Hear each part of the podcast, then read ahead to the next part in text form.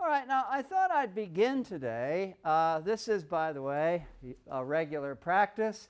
Um, this is as close as I get to bulleted PowerPoint. Uh, it's all there. Uh, I ought to have got through those topics by the end of the lecture. If I don't, not to worry. I'll pick up wherever the dotted line emerges uh, in the subsequent lecture. But in any case, I thought I'd begin today by making a few remarks about the title of our course, uh, because it has some big words in it theory and literature, but also introduction. I think it's worth saying a word or two about the word introduction as well. Uh, now, theory has a very complicated etymological history that I won't trouble you with. Uh, the trouble with the etymology of theory and the way in which the word has been used traditionally is that sometimes it actually means practice. and then uh, at other historical periods, it means uh, something very different from practice, something typically from which practice is derived. Well, that's the sense of theory that I, I like to work with. Um, and I would pause over it by saying that, after all, there is a difference, and we, sh- and, and we shouldn't too quickly at least confuse the terms. There's a difference between theory and methodology. Yes, it's probably fair enough to say that methodology is applied theory, um, but there's a great danger in supposing that every aspect of theory has an immediate application. Theory is very often a purely speculative undertaking. Uh, it's an hypothesis about something, the exact nature of which one needn't necessarily have in view. It's a supposition that uh, whatever the object of theory might be, it must, owing to whatever intellectual constraints one can imagine, be of such a form. And at this level of abstraction, plainly, um, there isn't all that much uh, incentive to apply thinking of that kind. But on the other hand, undoubtedly, theory does exist for the most part to be applied. Very frequently, courses of this kind um, have a text. Uh, Lycidas, The Rime of the Ancient Mariner, a short story. And then once in a while, the disquisition of the lecturer will pause, the text will be produced, and whatever theory has recently been talked about will be applied to the text so that you'll get a post colonial reading of the Rime of the Ancient Mariner, something, by the way, which is absolutely fascinating and important to do, uh, and uh, so on through the course. Now, I suppose it's my uh, reluctance um, to get into the intricacies of questions having to do with applied theory that makes me prefer to keep it simple. Our text is a story for toddlers called Tony the Tow Truck.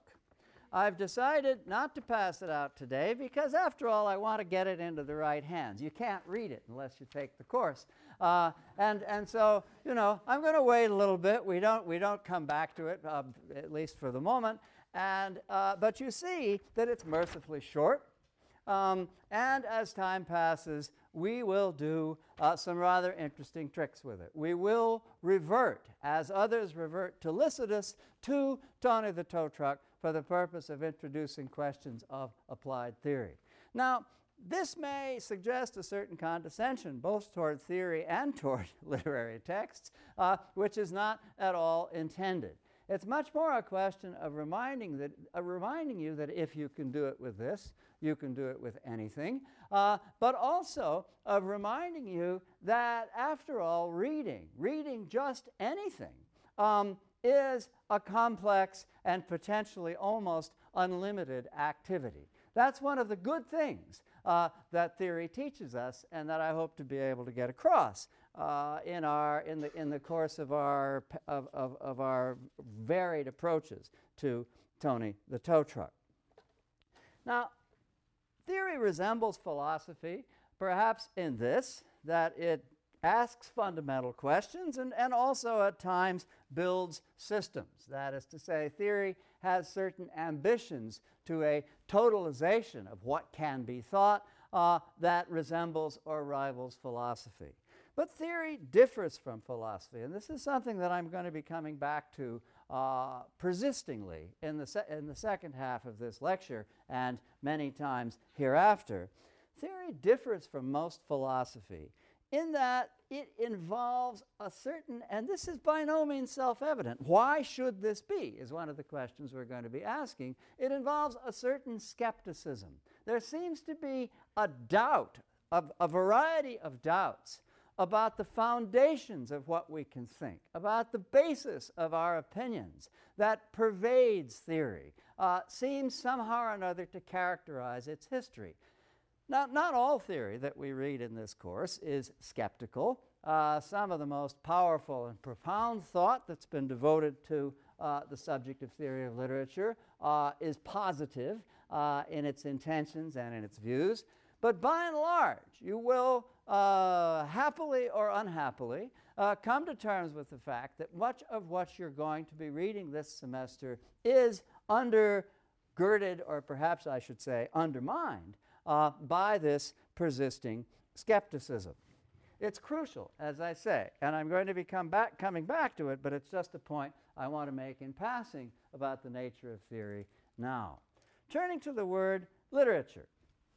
This is not theory of rel relativity, theory of music, theory of government. This is a course in theory of literature, and theory of literature shares in common with other kinds of literature, uh, other kinds of theory, uh, the need for definition. That is to say, maybe the most central, and for me, and for me, possibly the most fascinating question theory asks is well, what is literature?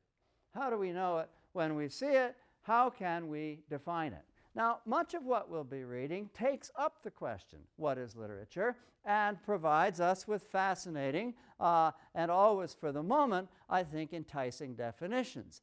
There are definitions based on form, circularity, symmetry, economy of form, lack of economy of form, repetition. There are definitions based on psychological complexity, psychological balance, psychological harmony, sometimes psychological imbalance and disharmony. And there are also, there are also definitions which, which insist that somehow there's an epistemological difference between literature and other kinds of utterance. Whereas most utterances purport to be saying something true about the actual state of things in the world, uh, literary utterance is under no such obligation. The argument goes and ought properly to be understood as fiction, making it up as opposed to referring. All right, now all of these definitions have had currency. We'll be going over them again uh, and, I, and, and, and finding them, I hope, more fascinating uh, as we learn more about them. But at the same time, even as I rattle off this list of possibilities, probably you felt yourself an upsurge of skepticism. You said, My goodness, I can easily find exceptions to all those rules. It's ridiculous to think that literature could be defined in any one of those ways or even in a combination of all of them. Literature is many things, a many splendored thing, you say to yourself, and it simply cannot be confined or trapped within a definition of that kind. Well and good, properly ecumenical of you, but at the same time, it gives rise to a sense that possibly, after all, literature just isn't anything at all. In other words, that literature may not be susceptible of definition, of any one definition, but it is rather, and this is the so called neo pragmatist argument, but it is rather whatever you think it is. Or, more precisely, whatever your interpretive community says that it is.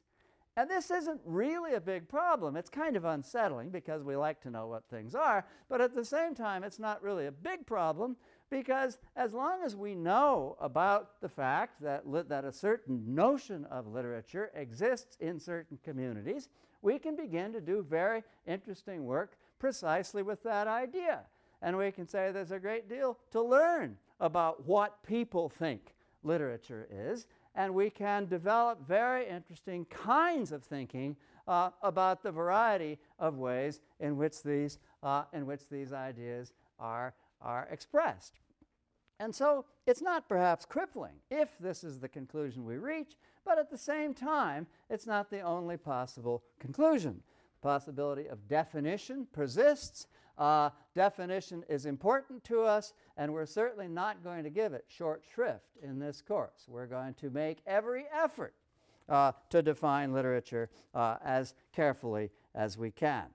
Now, in addition to defining literature, literary theory also asks questions, obviously not unrelated, but which open up the field somewhat. What causes literature? And what are the effects of literature? And in a way, there's a subset of questions that arises from those to the effect, and this is, of course, what we'll be taking up next time the question what is an author? That is to say, if something causes literature, um, there must be some sort of authority behind it, uh, and therefore we find ourselves asking what is an author? And by the same token, if literature has effects, it must have effects on someone, and this gives rise to the equally interesting and vexing question what is a reader? And literary theory is very much involved with questions of that kind. Uh, and organizing those questions is basically what rationalizes the structure of our syllabus. You'll notice that we move in the syllabus after a couple of introductory uh, talks that I'll, be, that I'll mention in a minute. We move in the syllabus from the idea that literature is in some sense caused by language to the idea that literature is in some sense caused by the human psyche, to the idea that literature is in some sense caused by social, economic, and historical forces. And there are corollaries uh, for, the, for those ideas in terms of the kinds of effects that literature has and what we uh, might imagine ourselves to conclude from them. And finally, literary theory asks one other important question. It asks many, but this is the way at least I'm organizing it for today. It asks one other important question, the one with which we will actually begin. Not so much what is a reader, but how does reading get done? That is to say, how do we form the conclusion that we are interpreting something adequately, that we have a basis for the kind of reading that we're doing. What is the reading experience like? Uh, how do we meet the text face to face? How do we put ourselves in touch with the text, which may, after all, in a variety of ways, be remote from us? Now, these are the questions that are asked by what's called hermeneutics, uh, a difficult word that we will be taking up next week. Um, it has to do with the god Hermes, who conveyed language to man, in a certain sense, among many other functions, the god of communication. Uh, and it is, after all, obviously uh, about communication. So, hermeneutics will be our first topic, and, it's, and it attempts to answer uh, the last question that I'll mention, which is raised by theory of literature. All right, now let me pause quickly over the word introduction. I first started teaching this course in the late 70s and 80s when literary theory was a thing absolutely of the moment. Uh, as I told the teaching fellows, um, I had a colleague in those days who looked at me enviously and said he wished he had the black leather concession at the door. Theory was both hot and cool. And it was something about which, following from that, one had not just opinions, but very, very strong opinions. In other words, the teaching fellows I had in those days, who knows, they may rise up against me in the same way this semester, but the teaching fellows I had in those days said, You can't teach an introduction. You can't teach a survey. You can't say, if it's Tuesday, it must be Foucault. If it's, if it's Thursday, it must be Lacan. You can't approach theory that way. Theory is important, and it's important to know what you believe. In other words, what the basis of all other possible theory is. I'm a feminist. I'm a Lacanian. I'm a student of Paul de Man. I believe that these are the foundational moments of theorizing, and that if you're going to teach anything like a survey, you've got to derive the rest of it from whatever the moment I happen to subscribe to might be.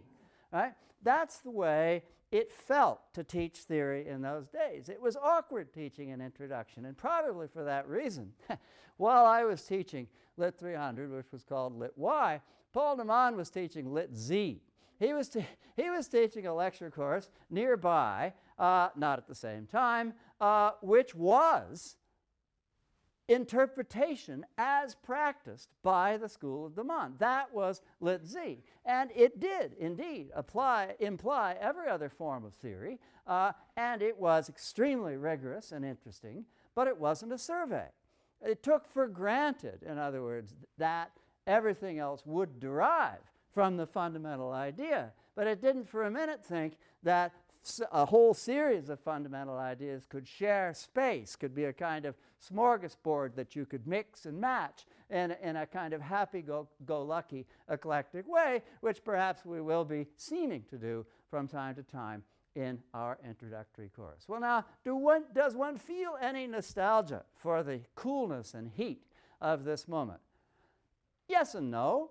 Uh, it was fascinating to be, uh, as Wordsworth says, bliss was it in that dawn to be alive. It was fascinating uh, to be around in those days.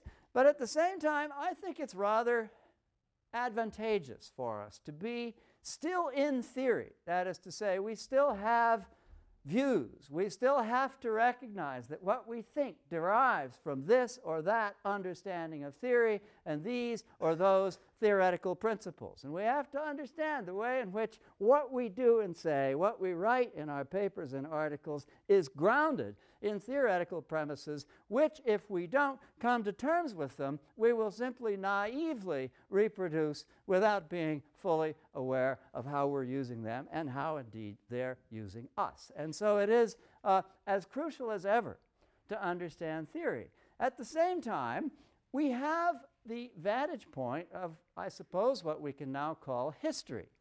Some of what we'll be studying is no longer practiced as that which is the absolutely necessary central path to methodology.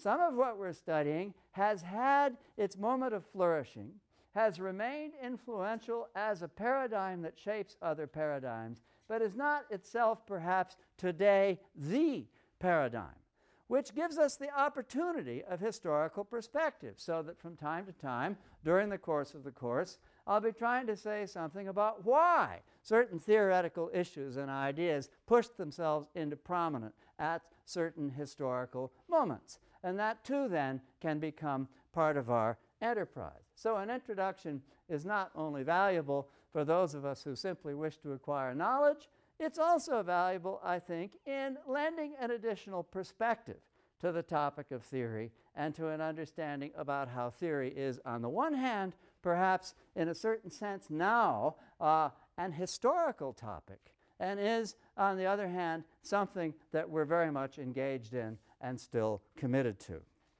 So, all that then by way of rationale for teaching an introduction to theory. All right, now, the question how does the history of, uh, uh, how does literary theory relate to the history of criticism? Now, this is a course that I like to teach too. Uh, usually teach it Plato to T.S. Eliot or Plato to I.A. Richards or some sort of important figure in the early 20th century. Uh, and it's a course uh, which is absolutely fascinating in all sorts of ways. And it has one very important thing in common with literary theory.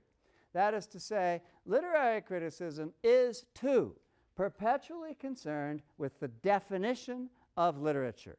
Many of the issues that I raised in talking about defining literature are as relevant for literary criticism as they are for literary theory.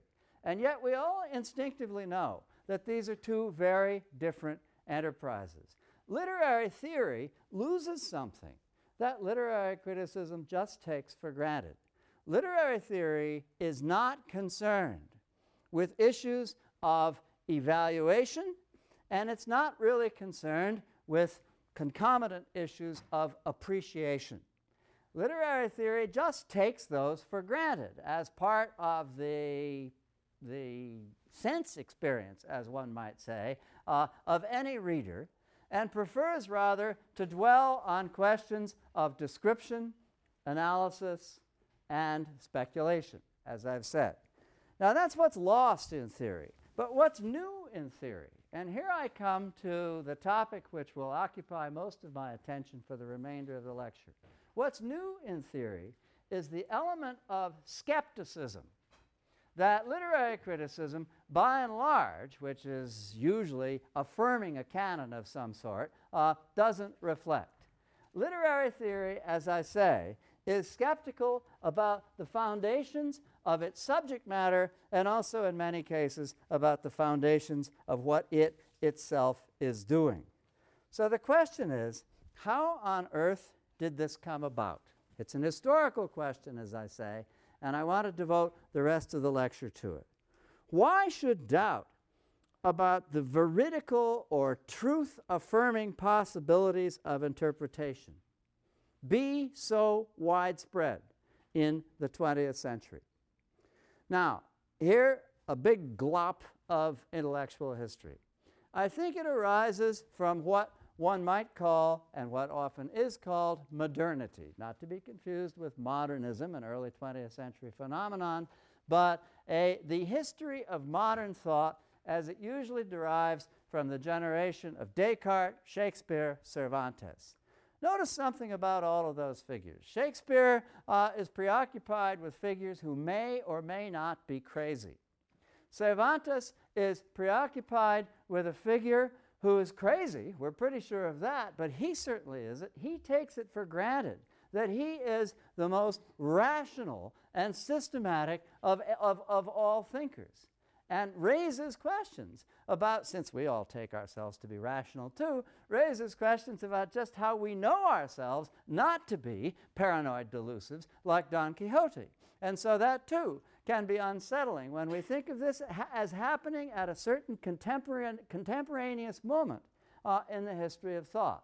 Now, Descartes, you remember in his meditations, begins by asking a, serious, a, a series of questions about how we can know anything. And one of the skeptical questions he asks is, well, might I not be crazy? In other words, Descartes is still thinking along these same lines. He says, well, maybe I've been seized by an evil genius of some kind. Or maybe I'm just crazy. Now, why? And here's the question why do we get this nervousness about the relationship between what I know and how I know it arising at this moment? Well, I think it's characterized, at least in part, by what Descartes goes on to say in his meditations. Descartes settles the matter, uh, perhaps somewhat sweeping the question whether uh, uh, he's crazy under the rug, because I'm still not sure he answers that question. Uh, but he settles the, ma the matter famously by saying, I think, therefore I am. And furthermore, as a concomitant, I think, therefore, all the things that I'm thinking about can be understood uh, to exist as well. Now, the Cartesian revolution uh, establishes something that is absolutely crucial for what we call the Enlightenment of the next 100, 150 years. In other words, the idea that there is a distance between the mind and the things that it thinks about, but that this distance is a good thing. In other words, if you look too closely at a picture, or if you stand too far away from it, you don't see it clearly, it's out of focus. But if you achieve just the right distance from it, it comes into focus. And the idea of scientific obje objectivity, the idea that motivates the creation of the great encyclopedia by the figures of the French Enlightenment, this idea all arises out of the idea that there is a certain appropriate objective distance between the perceiver and the perceived. Gradually, however, the idea that this distance is not too great begins to erode. So that in 1796, Kant, who isn't exactly enlisted on the side of the skeptics by most of his serious students, nevertheless does say something equally famous as that, that as that which Descartes said, and uh, a good deal more disturbing. We cannot know the thing in itself. Now, as I say, Kant erected such an incredibly magnificent scaffolding around the thing in itself. That is to say, the variety of ways in which, although we can't know it, we can sort of triangulate it and come to terms with it obliquely, that it seems churlish to enlist him on the side of the skeptics. But at the same time, there's a sense of a danger in the distance between subject and object that begins to emerge in thinking of this kind. Now, by 1807, Hegel in the Phenomenology of Mind is saying that in recent history and in recent developments of consciousness, something unfortunate has set in. We have unhappy consciousness. Unhappy consciousness, which is the result of estrangement, Entfremdung, which drives us too far away from the thing that we're looking at. We are no longer certain at all of what we're looking at, and consciousness therefore feels alienated. All right, so you can already begin to see a development in intellectual history that perhaps opens the way to a certain skepticism. But the crucial thing hasn't yet happened. Because after all, in all these accounts, even that of Hegel, there's no doubt about the authority of consciousness to think what it thinks. It may not clearly think about things, about objects, but it has a kind of legitimate basis that, that generates the sort of thinking that it does. But then, and here's where I want you to look at the passages that I've handed out. The, here's where uh, three great figures, there are others, but these are considered the seminal figures, begin to raise questions which complicate the whole issue of consciousness. Their argument is it's not just that consciousness doesn't clearly understand what it's looking at, it's also, and, and is therefore alienated from it, it's also that consciousness is alienated from its own underpinnings, that it doesn't have any clear sense of where it's coming from any more than what it's looking at. In other words, that consciousness is not only estranged from the world, but that it is in and of itself inauthentic. So, just quickly to look at these passages. Marx is, uh, in the famous argument about commodity fetishism and capital, is comparing the way in which we take the product of human labor and turn it into a commodity by saying that it has objective value, by saying that we know what its value is in and of itself. He compares that with religion.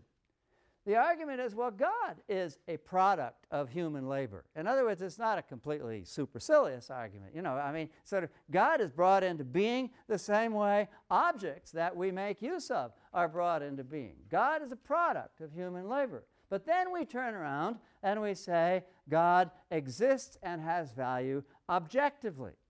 Marx's argument is that the two forms of belief Belief in the objective value of the commodity and belief in God are the same. Now, whether or not any of this is true, believe me, is neither here nor there. The, the point that Marx is making, the point that Marx is making is that consciousness, that is to say, the way in which we believe things, is determined by factors outside its control. That is to say, in the case of Marx's arguments, social, historical, and economic factors that determine what we think and, and, and which in general we call ideology. That is to say, ideology is driven by factors beyond the ken of the person who thinks ideolog ideologically. So you see, the problem for consciousness now is not just a single problem, it's twofold. It's its inauthentic relationship with the things it looks at, and also its inauthentic relationship with its own underpinnings. The argument is exactly the same for Nietzsche, only he shifts the ground of attack. For Nietzsche, the underpinnings of consciousness, which make the operations of consciousness in inauthentic, uh, are the nature of language itself. That is to say, that when we think we're telling the truth, we're actually using worn out figures of speech. What then is truth?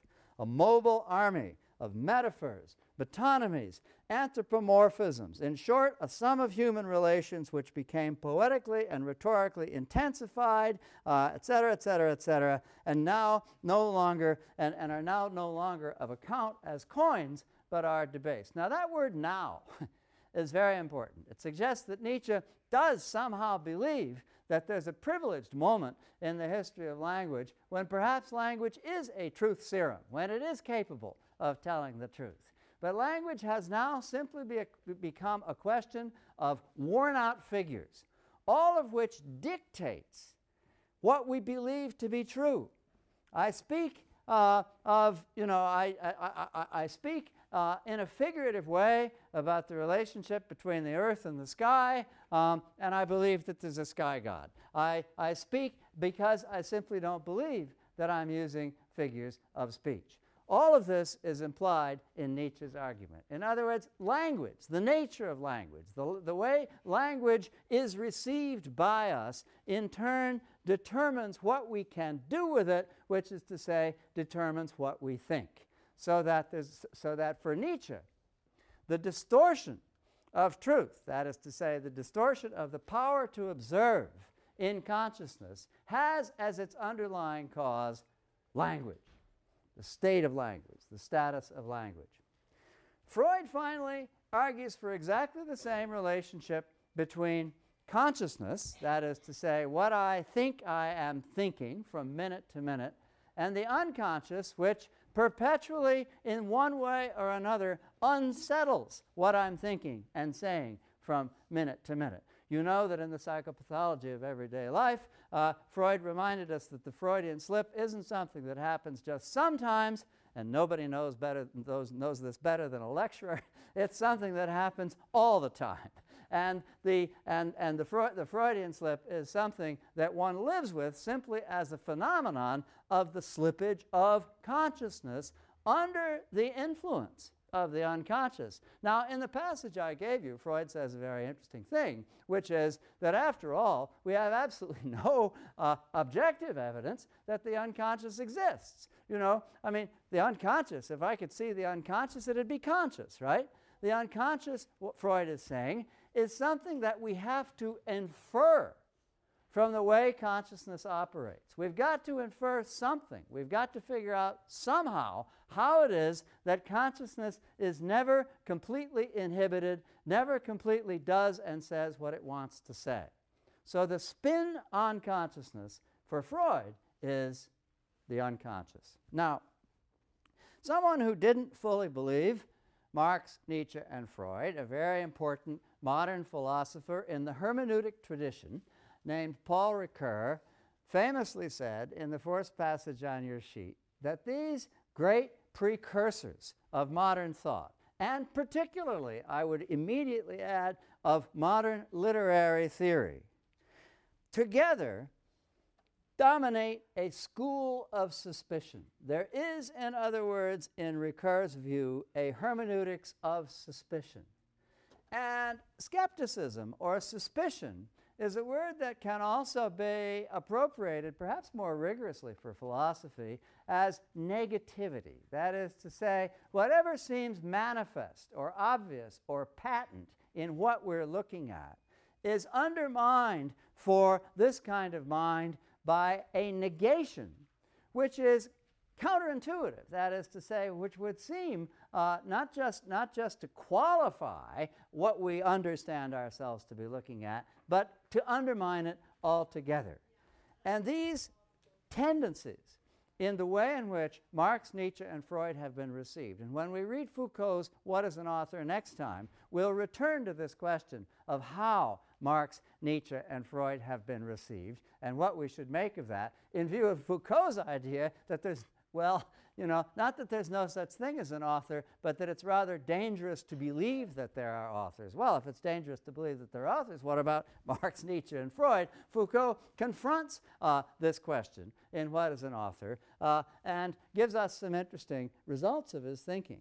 Uh, for us, the aftermath, uh, partic- even per- precisely of the passages I've just quoted, but certainly of the oeuvre of the three uh, authors I've quoted from, uh, can it to a large degree be understood as accounting for the topic, the phenomenon of literary theory as we study it. In other words, literary theory, because of the influence of these figures, uh, is uh, to a considerable degree a hermeneutics of suspicion, recognized as such both by its uh, proponents and famously, I think Uh, this is perhaps what is historical for you uh, by its enemies. During the same period, when I was first teaching this course, um, a veritable six foot shelf of diatribes against literary theory was being written in the public sphere. There was the most, un- I mean, you can, you can take or leave literary theory, fine. But the idea that there would be such an incredible outcry against it was one of the most fascinating results of it. That is to say, for many, many, many people, literary theory had something to do with the end of civilization as we know it. That's one of the things that seems rather strange to us today from an historical perspective.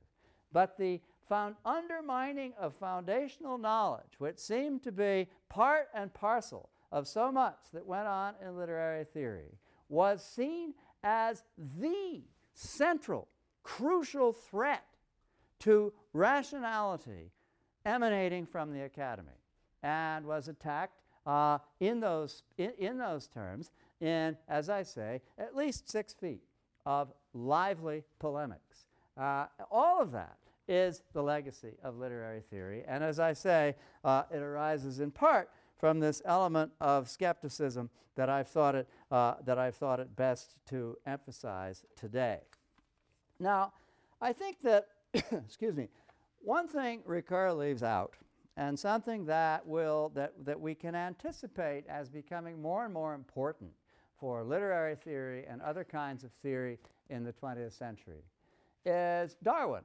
That is to say, it strikes me that Darwin could very easily be considered uh, a fourth hermeneut of suspicion. Of course, Dar- Darwin was not interested in suspicion, but he was certainly the founder of ways of thinking about consciousness that are determined, sociobiologically determined, determined in, in the realm of cognitive science, determined as artificial intelligence, and so on. All of this is Darwinian thinking, and I think increasingly will be central in importance in the 21st century. What, what, what will alter the, the shape of literary theory as it was known and studied in the 20th century is, I think, an increasing emphasis on cognitive science and sociobiological approaches, both to literature and to interpretive processes, uh, that uh, will derive from Darwin in the same way that strands of thinking of the 20th century derive from the three figures that I've mentioned. But what all this gives rise to, and this brings me finally to the passages which you have on both sides of your sheet and which I don't want to take up today, but just to preview. the passages from James Ambassadors, 1903, and from Chekhov's The Cherry Orchard, 1904. In other words, I'm at pains to remind you that this is a specific historical moment in which, in a variety of ways, the speaker argues that consciousness, that is to say, the feeling of being alive and being someone acting in the world, no longer involves agency. The feeling that somehow to be conscious has become to be a puppet that there is a, that, that there is a limitation on what we can do, imposed by the idea that consciousness is determined in ways that we cannot control uh, and cannot get the better of. So that uh, Strether in The Ambassadors and Yepikhodov in The Cherry Orchard speak for a point of view, which is a kind of partially well informed gloom and doom that could be understood to pervade uh, texts that are much better informed uh, that we will be considering, but nevertheless are especially important as an aspect of their historical moment. And I want to begin the next lecture uh, by taking up those passages. Please do bring them. And I will also uh, uh, be, be, be passing around Tony the Tow Truck, uh, and I'll give you a brief description of what the little children's book actually looks like. Uh, and then we will plunge into the question what is an author? So I'll see you on Thursday.